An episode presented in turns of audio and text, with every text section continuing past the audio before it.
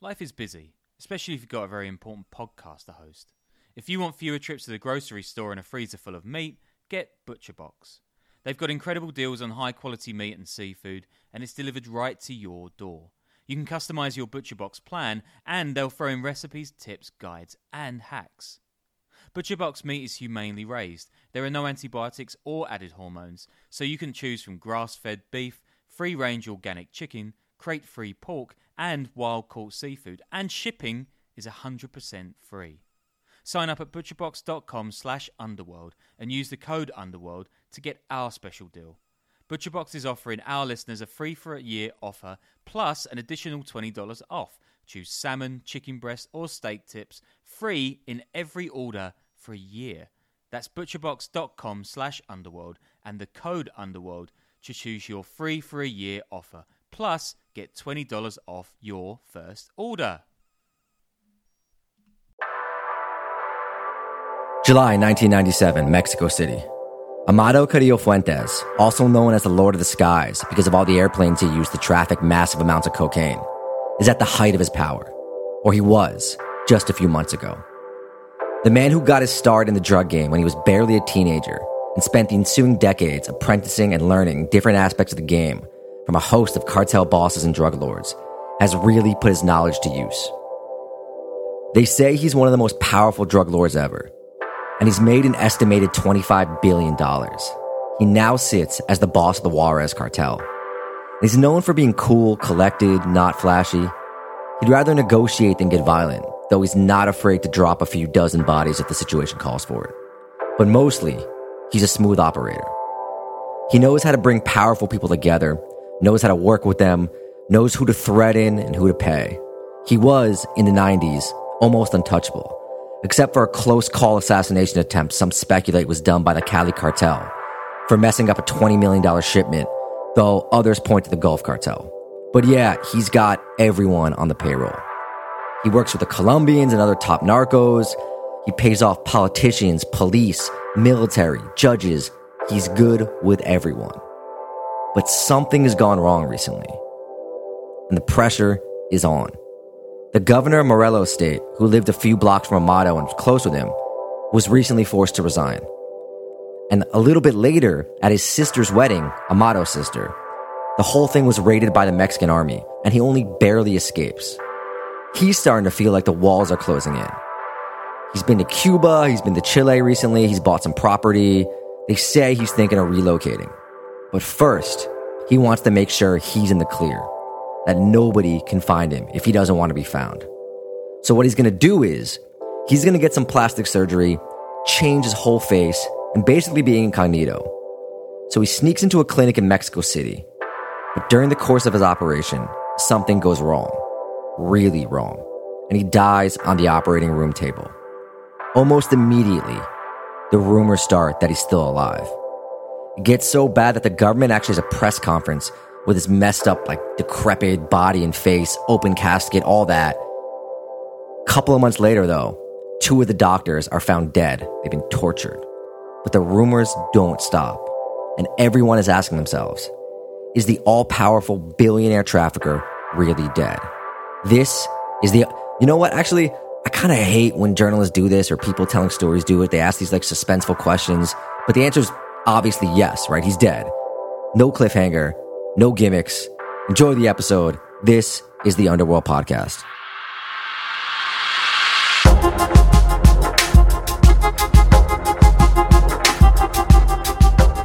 Welcome back to another episode of the Underworld Podcast. I am your host, Danny Gold. Usually with me is Sean Williams, but he's in Belize or the woods somewhere. I don't know what's going on with him. Usually we are two journalists who have worked all over the world and we bring you stories every week of organized crime. But Sean is not here. Here today to talk is Noah Hurowitz making his return. He wrote the untold story of El Chapo, and I believe he might be our only two-time guest. I think uh, I think that honor first went to Toby Muse, but I'll take it. You know, I'm in good company. Yeah, thanks for having me on, Danny. Yeah, really good company. Toby Toby has also done a I think a, a Patreon interview for us, so uh, that's that's three-time guest. But ah. Patreon.com slash Underworld Podcast where we do interviews and short episodes as well, all sorts of stuff there. Sean's published some stuff from Belize.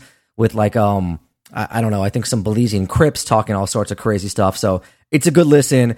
We are here today to talk about Amado Carrillo Fuentes, one of the most powerful, most infamous drug lords of all time.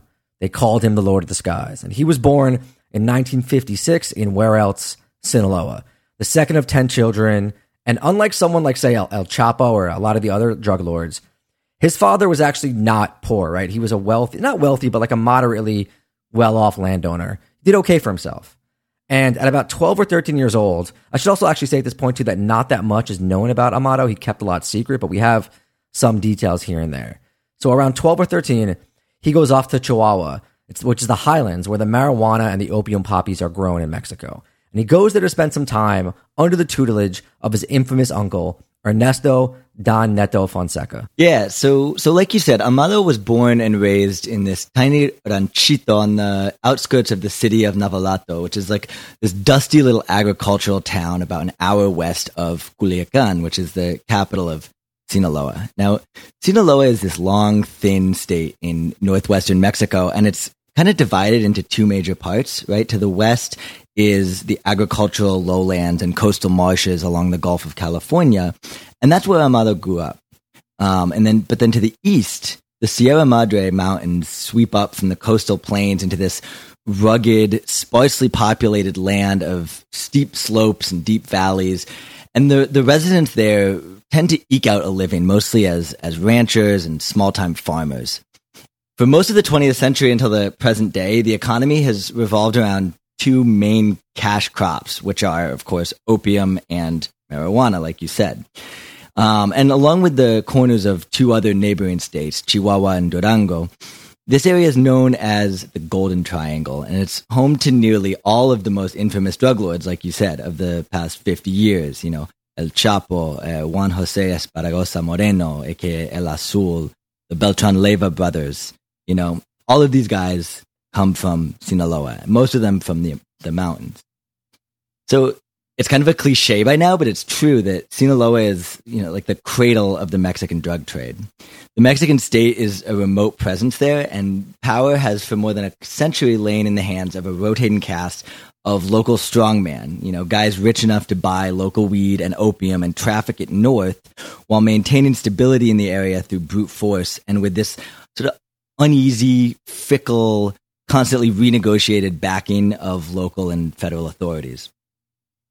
I've uh, I've spent a lot of time in Sinaloa. You know, when I was I was reporting on um, the that book about El Chapo back in 2019, and I I made repeated trips to Culiacan and into the mountains. And I got to tell you, I can I can see why the place like spawns such a tough crowd. You know, those mountains are the most re- remote place I've ever been, and in some areas are still controlled by these guys zooming around on ATVs with pistols in their waistbands, manning checkpoints with AKs and walkie talkies. I mean, you know that crowd, right? You've been in places like that, Danny. Yeah, I think, you know, I've never been to Sinaloa, but it always has that reputation, right? Of just being like a tough place inhabited by tough people, sort of like, you know, outlaw banditry vibe. I, that's what I've always yeah. taken from from the Legend of Sinaloa. I mean, let me tell you, it's uh, it's it's pretty accurate, and I, I feel like a lot of the portrayals of it tend to sort of turn that almost into a parody, and it's a lot more complex than that. But it's there's truth to it, and there are certain places where you know it really is run by these guys. So, anyways, you know, Amado, like El Chapo and the rest of them, uh, he got his start there. But like you said, he had the good fortune to be the nephew of this guy, Don Neto Fonseca. Now, Don Neto was this big bruiser of a man. He was a longtime opium farmer and heroin trafficker who, by the 1970s and the early 80s, he had moved to Guadalajara and he had teamed up with two other big shots this guy, Rafa Caro Quintero and Miguel Angel Felix Gallardo. With Rafa's weed growing prowess and Felix Gallardo's political contacts in Guadalajara and Mexico City, they were pioneers of the modern Mexican drug trade, dividing up territory, collecting taxes from independent traffickers, and sicking their buddies in the federal police on anyone who went rogue. And when cocaine came into the mix, everything got magnified a hundredfold. You know the story. Coke was barely a sideline for most of the 60s and 70s, but by the 1980s, demand in the US had skyrocketed, and Felix Gallardo saw an opportunity. why spend all this time, money, and manpower growing weed and opium when you can make 10 times the profit moving neat, tidy little bricks of cocaine, you know? So for a while, the Colombians were shipping it to Mexico themselves, but after a big bust up on the Texas border outside of Juarez, they saw the wisdom in letting the Mexicans handle their own loads. Before long, Amado was probably moving more than anyone. I'm talking fleets of planes landing every day, each holding hundreds of kilos of cocaine. I was talking to uh, you know a retired uh, DEA agent recently who was telling me that you know he would land like seven, eight planes at a time, all of them loaded with with hundreds of kilos. So you know that kind of money that changed everything, and it made a lot of people extremely rich. And it wasn't just the guy, you know, the the Amado Carrillo Fuentes, uh, the Don Netos, the guys moving it. You know, that money made its way to cops, to generals, to politicians, to businessmen, you know, the, the political elite of Mexico, who all made sure that their guys kept the coke moving and the money coming. Yeah, I mean, let's let's go back a bit though to sort of like you know uh, how how Amado sort of comes about his his sort of entire adolescence and how he kind of rises up a ladder. Right? There's this great Texas Monthly article from 1995. No, actually, you sent this to me, and it shows his his rise. Right? He starts at the bottom loading and driving marijuana, learning from his uncle. And then he sort of goes through these stages where it's like he almost apprentices with, with an all star cast of different drug lords, all with different skills. He links up first with the Herrera family, who had a serious history of heroin smuggling and were from Durango. There's a quote from the article The Herreras were the last of a breed in Mexico, an exclusively family run operation that controlled every single aspect of their trade, from planting marijuana and poppy seeds in the foothills of Los Herreras to distributing the product in Chicago. And he apparently befriends the Godfather's nephew, this guy Jaime Jr., who, quote, epitomized the new style of trafficker, the Concorde flying, thousand dollar boot wearing, golden diamond ornamented internationalist. You know, so this new breed that wasn't just like a Sinaloan cowboy, these guys who were slick and wore slick suits and, and had all the jewelry and all that sort of stuff. But after that, Amado somehow ends up working under Pablo Acosta Villarreal. Villarreal, sorry who controlled a major smuggling corridor in northern Mexico along the border with Texas, and it's described back then as the most flamboyant trafficker in modern times. Amado's kind of like, you know, um, Arya Stark, right, in Game of Thrones, where like every step of the way, she's just training with a different badass guy who's like a, you know, killer of all sorts. And she just ends up picking up all their skills. And by the end, she's the most skilled of all. And Amado is like that with these guys, right? He ends up being this extremely powerful and ruthless drug lord but he's learning from all these guys at a young age and he's taking notes. And Noah will talk later about, you know, he had a relationship with El Mayo and El Chapo as well, the Arellano Felix family, the Beltran Leyvas, like everyone, everyone in the Mexican drug game with, with a known name from those years uh, and the years before and the years after he was involved with. And then also, don't forget, you know, he was known for having relationships with the Colombians, all sorts of high level politicians, top of the police force, top of the military. He was just a real renaissance man. So at this point, what's happening is he's he's basically moving up that ladder and he's learning the trade from various people. But he also kind of runs into some trouble. Yeah, so let's let's like let's talk about Pablo Acosta because I think that's where Amado's career really gets a jump start. You know, by the mid mid 1980s, Amado is working very closely with Acosta, who runs this personal fiefdom of sorts in and around the city of Ojinaga, Chihuahua, which sits right on the border across from Presidio, Texas. Now, if you want to know about Acosta, I, I highly recommend this book by uh, the journalist Terrence Poppa. It's called Drug Lord, and then there's some um, uh, under title, whatever, you know, put it on the list, Danny.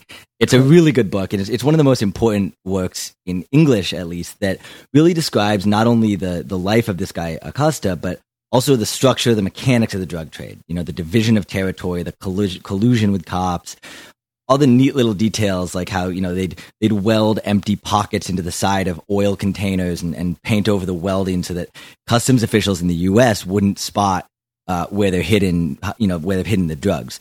Um, yeah, I, I, really you know can't recommend that book enough. Anyway, um, so Amado ends up in in Ojinaga. You know, he's probably sent there by uh, his uncle Don Neto, and uh, he's he's working with Acosta, and he's really learning the ins and outs of smuggling drugs over the border. You know, Amado is known as the Lord of the Skies for his skill at piloting huge cargo planes from Colombia into Mexico, but he would also later become known for setting up one of the most sophisticated uh, cross-border smuggling operations in history. You know, and who better to learn that from than a guy like Acosta, who you know his smuggling career dated back to when people were smuggling all kinds of things over the border. You know, if if something was illegal on one side of the border, he'd smuggle it. So he really knew what he was doing, and and he he sort of taught this to Amado.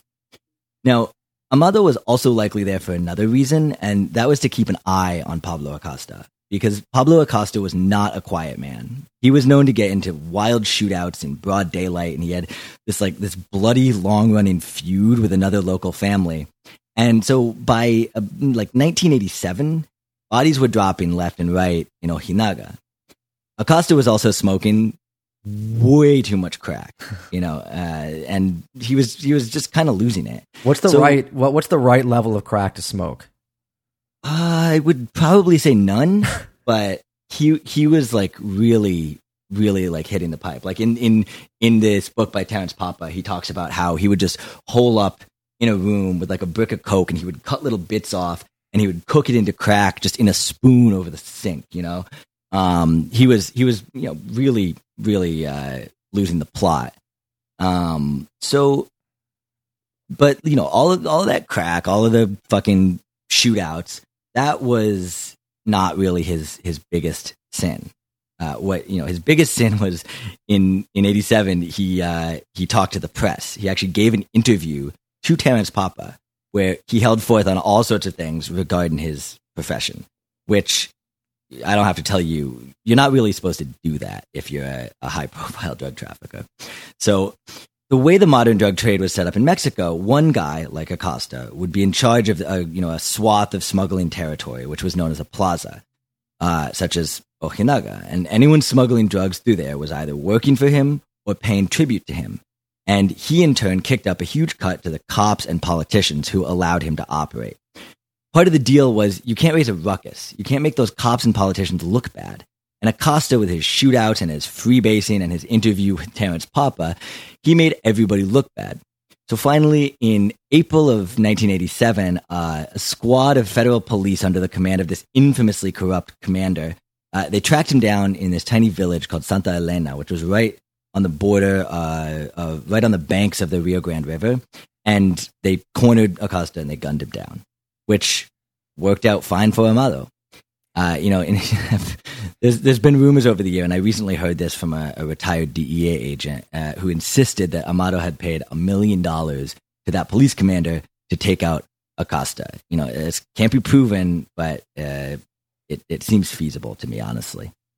So by the time that went down, though, Amado had relocated. He wasn't in in Ojinaga anymore. You know, unlike Acosta, he was a careful guy. He was really careful.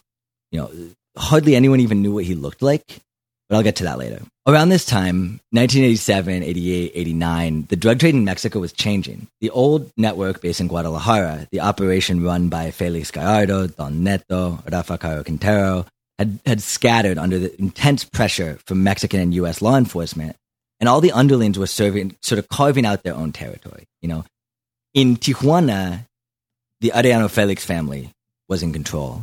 And El Chapo, meanwhile, took over the route from Sinaloa up to the border between Sonora and Arizona, mostly in this little town called Agua Prieta, which, as you may know, that's where he uh, dug his famous tunnel later on.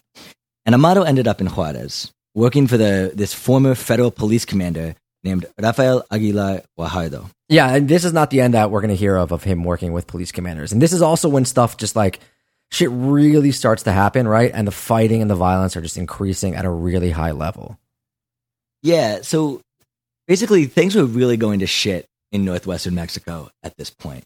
You know, a war was breaking out between El Chapo's outfit and the Arellano Felix family. Uh, but, you know, even as violence was increasing and and bodies were dropping, uh, Amado was able to remain neutral for, for a very long time. You know, people on both sides of this war were getting killed left and right in Tijuana and Sinaloa in 89, 90, 91, 92. But for most of that time, Amado was able to stay out of it. You know, he, he, um, he just, he wasn't a guy, he wasn't a guy that you, that you messed with, I think. And he also didn't really, uh, he wasn't quick to get involved. You know, he wasn't hot headed. so you know, he he even at times he tried to mediate between the warring parties because when he talked, people listened. So there was there was this one really intense episode um, that I describe in great detail in my book. Um, so it's it's November 1992, and this war is going on between El Chapo and the Arellano Felix family, and it, it, this is like maybe like a few weeks after this infamous shootout in Puerto Vallarta at this discotheque where El Chapo tried to kill the Arellano Felix family. They got away, and you know it was as it was a sort of low point at, in the in the war, and Amado decides, all right, you know, I gotta try to fix this. So Amado flies to Tijuana and he, he's gonna broke he's gonna try to broker a truce between the, the two factions. And he brought with him this this kid, Vicente Zambada, who was the, the teenage son of Ismael El Mayo Zambada. This he and you know you may be familiar with him from more recent uh, occurrences, but at the time, um, El Mayo was just you know he was a Sinaloan trafficker and he was he was closely allied with El Chapo and also very close with Amado, but he wasn't yet like you know like Amado, he wasn't yet involved in the war. So it turned out to be a bad decision to bring Vicente to the to this meeting because he was you know El Mayo was just as good as on El Chapo's side. He was seen as that close to El Chapo. So they roll up to the mansion, uh, you know this this this big house on the outskirts of Tijuana that was owned by the Arellano Felix family. And there's there's gunmen all around, and they get this icy cold reaction from, uh, I believe, from Benjamin Arellano Felix, um, who was the the brother widely seen as the leader of that family. You know, so Benjamin Vicente told this story later um, in court. You know, Benjamin is snarling at the pair. He, he he's like, "Why did you bring him? Why did you bring the son of El Chapo's compadre? Why is he here?" And the meeting only went downhill from there. By the end, Benjamin was was raving, you know, spitting out threats to murder not just El Chapo but El Mayo too. He was saying, you know, you should have killed me at the discotheque. I'm coming for you now. Really dramatic shit. And so Amado uh, managed to whisk young Vicente out of the mansion and onto a plane out of town. And by the time they landed, he decided he wasn't neutral anymore. He sided with El Chapo against the Arellano Felix family. And actually, just a brief aside there, uh, Vicente later said, you know, he was, he, he went to see his father and his dad was like, what are you doing? You're supposed to be in high school, man. You know? Yeah, I mean, we all skipped school back in the days, but few of us got involved in, in the most bloody narco wars of all time when we were doing it. But yeah, from my understanding too, like Amado was always pretty under the radar. Yeah, he wasn't flashy. He preferred negotiation over violence, though he wasn't, you know, scared of using violence when he had to. He was just a slick operator that was careful, meticulous, and he had everyone on the payroll. Everyone. A New York Times article in 1997 says, quote, Correa's style, the investigators say, has kept him a free man in addition to making him rich. He never carries guns or drugs. He has not spoken publicly about any of the allegations against him, and he has never served more than eight months in jail. He has never been convicted of a crime. Yeah, and you know that that really that really tracks with everything that I have heard about him from from people who were were either you know associates of his or were chasing after him. You know, even to this day, when I talk about Amado to Mexican organized crime experts or journalists uh, or retired DEA agents who who dedicated their lives to taking him down, everyone speaks with this sort of like grudging respect. You know, he was the real deal. He kept his head down, built an empire, kept the killing to a minimum, like you said, or you know, at least he kept it quiet, right? Like any good drug trafficker, uh, he he did have enemies. So in in in '93, he barely escaped an attempted hit with his life. Remember how I said that no one really knew what he looked like? That's probably what saved him. He was eating dinner in a restaurant in a suburb south of Mexico City. Him, his wife, and a couple of bodyguards, right? And these, these two gunmen stormed into the place and they opened fire with automatic weapons. And they killed two of the bodyguards as Amado and his wife ducked behind a table. And then they turned their guns on this random poor schmuck who was running away. They dropped him, and apparently, thinking they'd gotten their man, they fled the scene. But Amado survived. And then by 1993, the boss of the Juarez cartel, he gets gunned down, like everyone sort of, you know, above Amado always tends to, and he takes over and becomes the head of it. Yeah, so so that boss, um, Rafael Aguilar Guajardo, he was another guy that it was it was good to learn from. You know, he was uh, a former commander in the uh, Federal Security Directorate, which was this secret police um, of the ruling party in Mexico that got its start in the well in the 70s you know it most it it, it murdered uh, dissidents. You know it, would disappear leftist guerrillas it, it had a death squad that killed students. But starting in the late 70s early 80s it got really involved in the drug trade because that's where the money was at and these guys were just fucking criminals. So aguilar guajardo you know the, the dfs was was um was disbanded in 85 he so went, it went into drug trafficking full time and he ends up as you say running Juarez. Um, and he was, you know, he was, like I said, he was a great person to learn from if you want these, a certain skill set. With his contacts in federal law enforcement, he knew the ins and outs of the Mexican power structure that sits quietly atop the hierarchy of the drug trade. But eventually he got in Amado's way as well. And in April of 93, Aguilar Guajardo was gunned down in the streets of Cancun. And Amado was finally in control of Juarez, or, you know, shortly after he consolidated control of Juarez. So I think I said a minute ago, Juarez is is you know, well you have to understand it's it's it's this massive port of entry into the U.S. You know, there's a staggering number of cars, trucks, trains crossing back and forth every day, moving just billions of dollars in cargo. And in 1994, the amount of capital crossing the border exploded thanks to the implementation of the North American Free Trade Agreement, or NAFTA, which loosened tariffs and freed up the movement of goods across the borders of Mexico, the US, and Canada. And with more goods and, and fewer shipments being inspected on the border, of course, there's a lot more opportunity to move drugs. So by the time that happened, Amado had total control of the crossing there. You know, anyone moving drugs had to pay him. And he was kicking up so much money to the cops and military that he was untouchable. According to the journalist Chuck Bowden, it was considered suicide to even say his name in public. You know, that's how many spies he had and how committed he was to keeping his name out of the public. There's this this terrifying uh, anecdote in that Texas Monthly piece that you mentioned, Danny, where these two strangers show up on the doorstep of a newspaper publisher in Juarez, and they're like, you know, hey, we have come here on behalf. This is a quote from the book. We have come here on behalf of a friend. We would like to pay you a substantial sum of money every month in exchange, you will let him review every article you intend to publish about Amado Carrillo Fuentes. And the guy, of course, he says no. He's honest. He can't do that. And so one stranger responds, Well, then, since you can't do that, let's try another arrangement. Either you will let our friend pay you a substantial sum of money every month in exchange for which you will not publish anything about Amado Carrillo Fuentes, or you will be killed. And then they said goodbye and they left. That's it. And the publisher decided yeah, maybe it was time to sell the newspaper, so he did. now, the, the author of that 1995 Texas Monthly piece, a reporter named Robert Draper, he spoke to some reporters in Juarez about that story, and they basically confirmed it. You know, here's a quote from uh, from one of the reporters in in that piece. He said, "Here in Juarez, no one mentions his name in the press, television, radio, newspapers. It's the same editorial policy."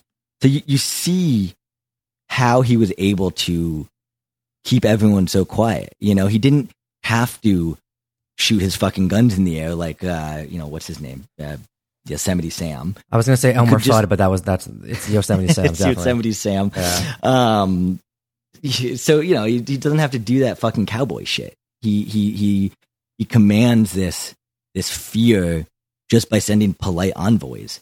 Um, and by the way, I don't want to like sound like I I um, am impressed with this. You know, the the the, the situation um, for Mexican journalists uh, has has only gotten so much worse in the years since this was happening, and it's just it's just not something defies anything I can say here. It's just it's just awful. Um, so I I I I don't want to sound like I'm impressed with the guy. He's he's a real He's a scumbag. There's, yeah, there's no words to describe. He's, he's, not good. He's not good. But I think like there's a difference between like something that, that's somewhat impressive and condoning it. Right? No one's condoning it, but the yeah, way he operated compared to the other just, guys, yeah, just, yeah, we get it. They get it. They yeah, get it. I heard a I heard a note of uh, I heard a note of admiration in my voice that I didn't like. So, so you know, you know who he was a dream come true though for was that corrupt elite, the local power brokers, the the folks in Mexico City alike, because he was really stuck. Uh, you know, he was he, he stuck to this cardinal rule of not creating a scene, not bringing attention to himself, and so he was so good at what he did. He smuggled so many tons of coke that there was there was really no way he could escape notice for long. You know, so before long, he was in the sights of U.S. law enforcement. But basically, during these years, the early to mid 90s, he's turning the Juarez cartel into the number one cartel in the world. He's organizing with the Colombians. He's getting way more favorable deals and independence for the Mexican cartels. He's essentially creating this federation of, of cartels, of Mexican cartels. And we should also mention with the planes, I think we've talked about a few times, the reason they called him the Lord of the Skies was because he, as he moved up the chain from, you know, drug runner to drug lord, he went from flying these little Cessnas to having a number of big 747s and some French plane, I think some French plane type that I can't pronounce, but he would just fill them with cocaine and land them just shy of the Texas border, We would then figure out all these ingenious ways of bringing them into the US. I think I read an article from that time that talks about how you know, they found cocaine hidden in 60,000 pounds of Mexican carrots, which now sounds almost quaint to us because they've just moved up to, you know, submarines and all sorts of different things. But yeah. back then it was kind of a big deal. And this guy was just a master smuggler. And in 1996, he's at the height of his power. Yeah, he was, uh, he was really good at what he did. So by this time, like 1996, there were maybe half a dozen major drug trafficking networks operating throughout Mexico at this time, but ask anyone, and it was Amado who ran the show. He was far and away the biggest operation, and he had Juarez on lock. He teamed up with the gang, with this gang of current and former cops who were they, they were known as La Linea or the Line, and La Linea did his dirty work for him. They would kill anyone who disobeyed. They would kill anyone who failed to pay the tax, and they did it quietly, no fuss. You know, this was they were sort of I think pioneers in disappearing people rather than shooting them in the street. And that trend only increased uh, in in Mexico over the years. He'd he'd teamed up with this this gang of current and former cops who were known as La Linea and or the Line. And La Linea did his dirty work for him very enthusiastically. They would they would kill anyone who disobeyed. They would kill anyone who failed to pay the tax, and they did it quietly, no fuss. You know, oftentimes they would just make the body disappear. And just like it wasn't a good idea to say Amado's name too loudly, La Linea existed as, as a whisper, you know, a group so efficient, so untouchable that it was better just to pretend that you had never heard of them. So with them at his side in Juarez, with all the cocaine he's bringing in, with all the deals he's negotiated, he's kind of doing almost whatever he wants for like half a decade or so, just moving tons and tons of product, and everyone is getting paid. But then in late 1996, something switches. And, and the Mexican security forces who'd let him do whatever he wanted, they actually start going after him. The army even raids his sister's wedding in Sinaloa, and he barely escapes from it. It's hard to know exactly what changed, why they actually started going after him. But if I had to hazard a guess, I would say that by, by 96, the pressure from the US was really getting to the folks in Mexico City. You know, uh, there was this there was this fusion center uh, of of different law enforcement agencies in El Paso, who you know their main target was Amado. You know, Amado was really the the center of attention for for the agents who were who were right across the border. I've I've spoken to to several of them, and they you know they were by '96 they were really really gunning for Amado. So it's not going well for him in you know the end of 96 the beginning of 97 but what really forced the hand of the mexicans and really made it so that they they just couldn't pretend for, for any longer that they didn't know amado or that they didn't know how to find him was this this top military anti-drug officer the top military anti-drug officer in mexico uh, general jesus gutierrez rebollo he was arrested in february of 1997 for colluding with Amado for years. This was the top drug official in the country, a close partner of the US, and he was in Amado's pocket. This was a huge embarrassment to Mexico City, and it was also a huge embarrassment to, to Washington. You know, so just a few months prior to his arrest, the general had stood on a dais in D.C. as the American drug czar, uh, Barry McCaffrey, told reporters what a deadly serious guy the general was, and a man of, quote, highest integrity. You know, we might think that people in, in Washington have no shame. I personally do. But in terms of international diplomacy, they don't like to be embarrassed, you know? So Gutierrez Rebollo goes down, and now both governments are really, really turning up the heat. And Amado's aware of this, and he's not stupid. So in February of that year, he starts kind of looking for his escape plan. He's visiting Cuba, he's visiting Chile, he's kind of putting some money out. He buys some houses, buys some property, and he almost gets plastic surgery in Cuba to sort of change how he looks. Like he really wants to go incognito and kind of leave the game. But he decides to go back to Mexico City and he sneaks into a clinic to like sneakily get it done. But of course, as the story goes that I told in the beginning, he dies on the operating table. And yeah, his the best laid plans, right? Yeah, that was a big mistake, you know. Um, and it it, it it it remains unclear if uh, it was you know the doctors. Someone got to the doctors. Someone paid them to put him under and, and keep him under. It, you know, the the doctors were uh, certainly unfortunate enough to be under suspicion because several of them ended up uh, found in, in barrels encased in cement a little while later. But I want to talk about you know how um, how we know that he died. You know, because there's there's been all these conspiracy theories uh, in the wake of his death that you know Amado ran away to Cuba. He he he ended up in Chile. You know, at the at the end of um at the end of Narcos Mexico, as as I'm sure some of you will know, there's this sort of open ended like you know did he did he make it? Um, and I am here to tell you that he did not. And the reason that I know that is I've I've spoken to several uh, high ranking uh, former DEA agents who took me through step by step of how they identified the body. Uh, so you know, on on the day that Amado goes into that clinic, it's um, you know, it's, it's July third, and he dies. And the next day, all of the the diplomatic staff of of the U.S. embassy, all of the the attaches, all of the DEA, FBI, everybody is at the embassy, the ambassador's house in Mexico City having a Fourth of July celebration. Um, and suddenly, one of them, one of the DEA agents, gets a phone call from this uh, high-ranking source in the Mexican government, and they say he says, "Listen, Amado's dead. Amado's dead. The plane is headed to Sinaloa with his body. I wanted to let you know." So, just like that, you know, the party's over for the DEA. They head back to the embassy and start figuring out how they're going to prove that he's dead. Right. So this guy Larry Villalobos, he's a he's a former FBI uh, fingerprint technician who later went to work for the DEA in El Paso and then in Mexico City.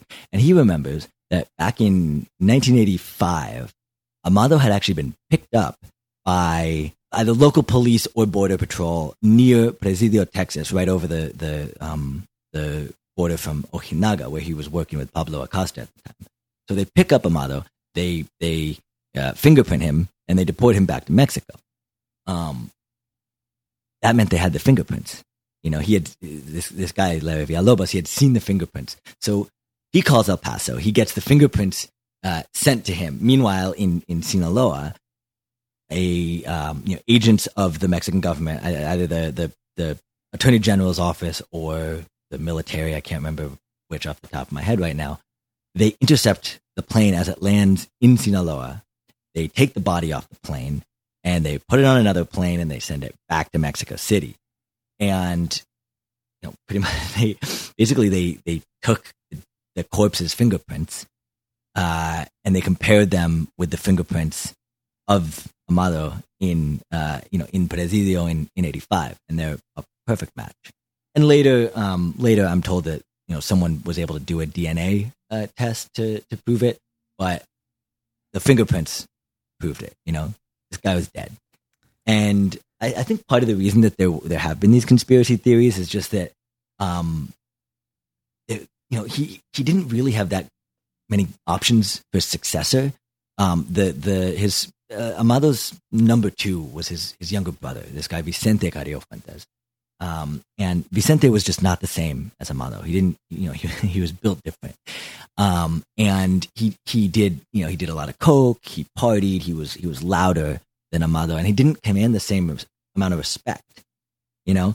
And so I, I have a, a bit of a, a theory based on talking to to people about this um, that it was in the interest of Amado's family of the organization for people to think that Amado was still alive. You know, because you're not going to talk back to, to Vicente. Well, you probably should not going to talk back to Vicente anyway, but you're not going to talk back to Vicente if you think that Amado might be in Chile, you know, ready to come back and get you, right? But he never came back. you know, if if he if he really did retire, he would be having a very quiet retirement. He never came back, and Juarez started to fall apart. You know, within a few months, there was there was much more open violence. You know, there was a shooting in a restaurant. A few months later, there was this there was a, a massacre, um, and it really it really, you know, the the grim, violently enforced peace that Amado kept in, in Juarez started to break down, and it only continued to break down more and more as Vicente was unable to uh, maintain the relationships that Amado was so skilled at maintaining. You know, Amado was so close with El Mayo Zambada, but within a few years, El Chapo and El Mayo were at war with Vicente. You know, because Vicente wasn't able to control his younger brother. El Chapo killed Vicente's younger brother, Rodolfo. Vicente killed El Chapo's brother, and it just you know got worse and worse. And as as you know, as we may know, then in 2007, uh, President Felipe Calderon sort of sent in the the Fed, sent in the military and the federal police to supposedly to uh, you know uh, enforce peace in in Juarez, and it just exploded. Juarez descended into just the most hellish violence imaginable for the next four or five years. You know, thousands of people killed a year, um, and just you know, three hundred thousand people left the city. Um, it just a war zone, a war zone, and it, the violence died down for a bit in the in the mid 2010s, but it's it's been ticking up again for the last few years. And so I'm I'm, I'm not saying that you know Amado should have been allowed to remain in power. I'm, I'm certainly not saying that because the, the peace enforced by a, uh, you know, by corruption and, and violence is not a real peace. But it was clear that no one else could, could really step into his shoes in, in Juarez. And the result of his, of his death was a, a just a general, uh, general sort of decay and, and disorganization and um, devolving into this this kind of violence that that really never would have existed under his under his watch. There you go, Lord of the Skies. Thank you, Noah, so much for coming on. Please buy Noah's book so that I can be like, look, dude, you came on our show and people bought your book. It's great. And then he tells other people and they come on the show. They write scripts. I don't have to write scripts. Sean doesn't have to write scripts, and things just go go easier for all of us. And hey, So- I would say too, please uh, subscribe to the Patreon. I think I'm I'm one of your earliest subscribers. That's Dan. true. And, uh, Patreon.com slash been the Underworld listening Podcast. to- yeah, I've been listening to all of the the Patreon episodes. They they really add uh, uh, a lot to the to the overall Underworld experience. So buy my book and sign up for the Patreon. Patreon.com slash Underworld Yeah, no, patreon.com slash the Underworld Podcast. They slash know. the Underworld podcast. Sorry, They know. But uh thanks anyway, and thank you so much, Noah, for coming on. Danny. Thanks so much for having me on. I, I uh, you know, it'll be great when Sean comes back. Uh, he's got a much more soothing voice than I do.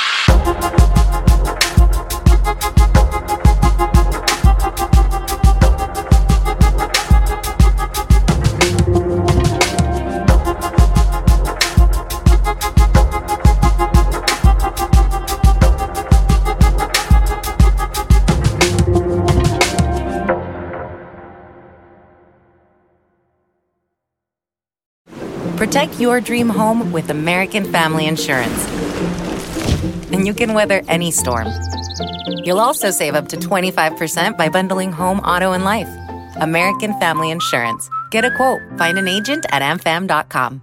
Products not available in every state. Discounts may not apply to all coverages on an auto or home policy. Discounts do not apply to life insurance policies. Visit amfam.com to learn how discounts may apply to you. American Family Mutual Insurance Company SI and its operating companies American Family Life Insurance Company 6000 American Parkway, Madison, Wisconsin.